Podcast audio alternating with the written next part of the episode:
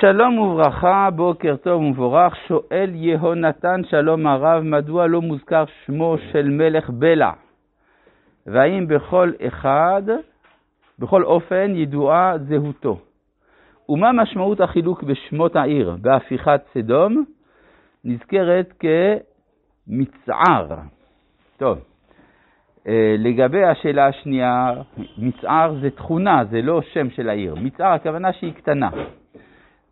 מצד של, אה, למה לא מוזכר שמו של מלך בלה היא צוער? התשובה היא שאינני יודע. זה בעיה. איך אפשר להמשיך כשלא יודעים? לא נורא, מספרים על איזה חכם אחד ששלח מכתב לחברו, אמר, יש לי קושייה בגמרא ואינני יכול להמשיך את לימודי. אז הוא שלח לו עשרה מקומות בתוספות, שבהם התוספות נשארו בקושייה ובכל זאת המשיכו ללמוד. טוב, אה, אנחנו בפרק י"ד בספר בראשית, בפרשת לך לך, והגענו לפסוק אה, ט"ז. וישב את כל הרכוש, וגם את לוט אחיו ורכושו השיב, וגם את הנשים ואת העם. זאת אומרת שמבחינה אה, משפטית מציאותית, אברהם הופך להיות המלך או השליט של כל עבר הירדן המזרחי, כולל האוכלוסייה של סדום ועמורה. כלומר, מאחר והכל הושמד שם, כל האוכלוסייה הקדומה הושמדה, וסדום ועמורה שכנראה שלטו באזור הזה, אף הם נפלו, ועכשיו שבים והאוכלוסייה והרכוש, כל זה נמצא אצל אברהם, יוצא שאברהם למעשה הופך להיות השליט של עבר הירדן המזרחי, של כל האזור שהוא בהתחלה נתן ללוט, וזה מה שהקדוש ברוך הוא אמר לו, לך אתננה. כל הארץ, כולל מה שנתת ללוט.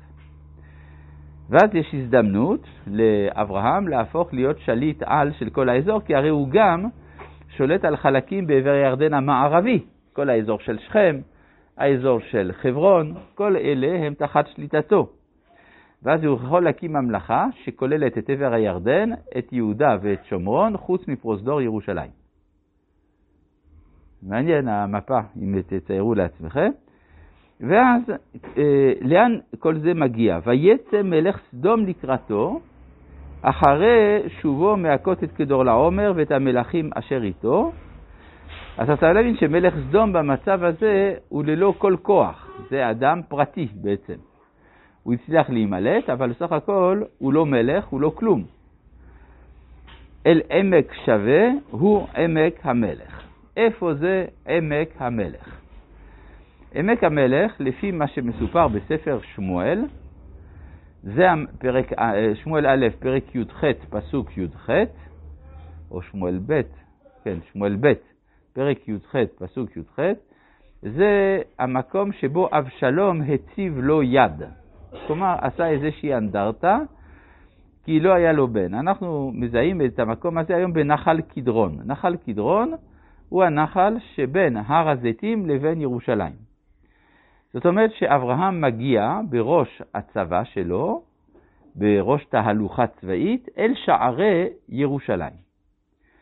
וחז"ל אמרו גם, עמק שווה הוא עמק המלך, נשתוו כל המלכים לקבל את אברהם עליהם למלך ולקצין.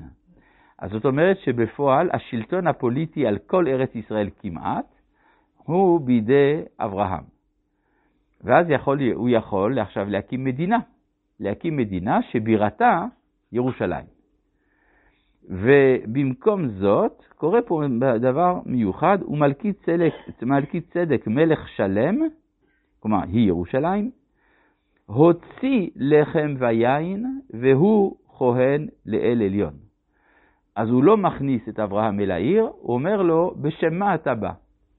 אתה בא בשם זה שיש לך אמונה שאותה אתה רוצה להפיץ, אבל דע לך, יש עוד מונותאיסטים באזור. גם אני כהן לאל עליון. כך שבירושלים עובר איזשהו גבול בין שתי אמונות ייחוד.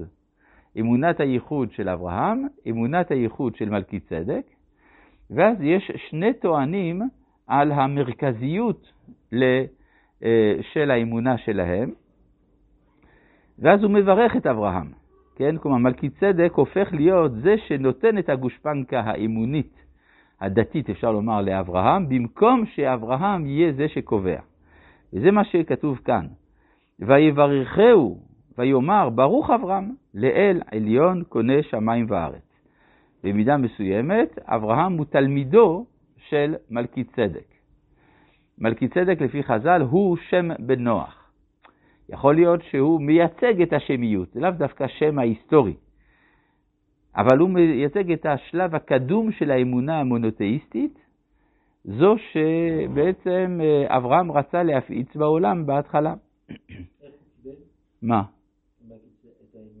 איך מלכי צדק קיבל? במסורת.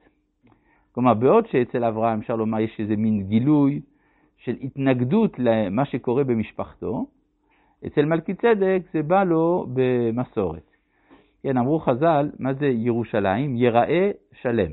אברהם קרא יראה ומלכי צדק קרא שלם, כי יש שני אופני התייחסות אל האלוהות. יש מי שמגלה את אלוהים בחקירה הפילוסופית שלו, ויש מי שמקבל במסורת.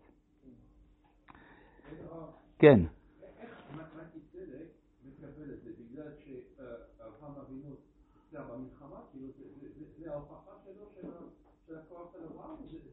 לא, הוא חושב, אדרבה, שלמרות הכוח של אברהם, הוא קודם לו, הוא מברך את אברהם.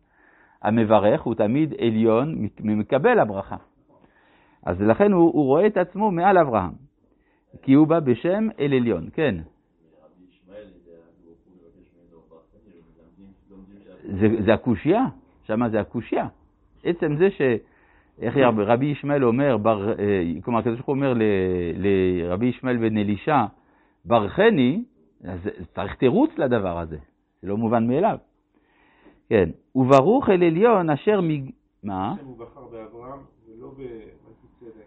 זהו, אבל זה מלכי צדק אה, לא צריך להתחשב בעובדה הזאת. זאת אומרת, הוא בינתיים רואה את עצמו, בשלב הזה של הפסוק, לפחות רואה את עצמו עליון מאברהם. הוא עוד לא מבין את המשמעות, למה בעצם יש משהו עליון יותר בתפיסה של אברהם. זה לא סתם שהקדוש ברוך הוא בחר באברהם, צריך להיות משהו בתפיסתו שעולה על התפיסה של מלכי צדק. אני עוד לא יודע האם אברהם אפשר או לא, בואו נבדוק. איך אני אדע אם אברהם אפשר? כן, אה, וברוך אברהם לאל עליון קונה שמיים וארץ, וברוך אל עליון אשר מיגן צריך בידיך וייתן לו מעשר מכל. כן, אברהם נותן למלכי צדק שהוא רואה בו כהן בעצם, הוא רואה בו כהן, את התרומה.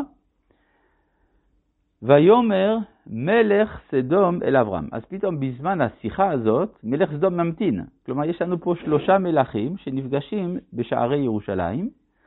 האחד מלכי צדק, השני אברהם, השלישי מלך סדום. ויאמר מלך סדום אל אברהם, תן לי הנפש, והרכוש קח לך. זאת אומרת שאברהם יכול להגיד לו, לא זה ולא זה, לא תקבל לא את הנפש ולא את הרכוש. עכשיו אני מלך סדום. ואברהם מסרב, וזה דבר מאוד מעניין. ייתכן מאוד שאברהם סבר שהוא לא צריך לקבל את אנשי סדום. ש... והיה לו שתי סיבות לחשוב את זה. היחס של הקדוש ברוך הוא אל הבאת הנפש אשר עשה בחרן, והצרות שגרמה לו האוכלוסייה שהוא הביא ממצרים, שזה מה שגרם לכל המלחמה הזאת. ולכן אברהם חושב שאולי לא לקבל את אנשי סדום. חז"ל באים בטענות קשות אל אברהם, למה לא קירבת אותם תחת כנפי השכינה? כלומר, דווקא כאן אברהם עושה את ההפך. וזה, אה, וזה בגלל שהם היו יושבי ארץ ישראל, להם יש דין אחר מאשר למי שבא מחוץ לארץ.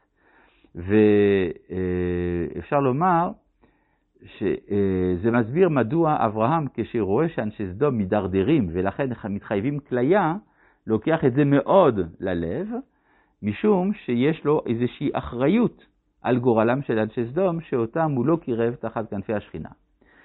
וזה בגלל שבסדום נמצא יסוד משיחי שכנראה אברהם עוד לא מסוגל בשלב הזה, ואנחנו נבין גם מדוע, אינו מסוגל להכיל.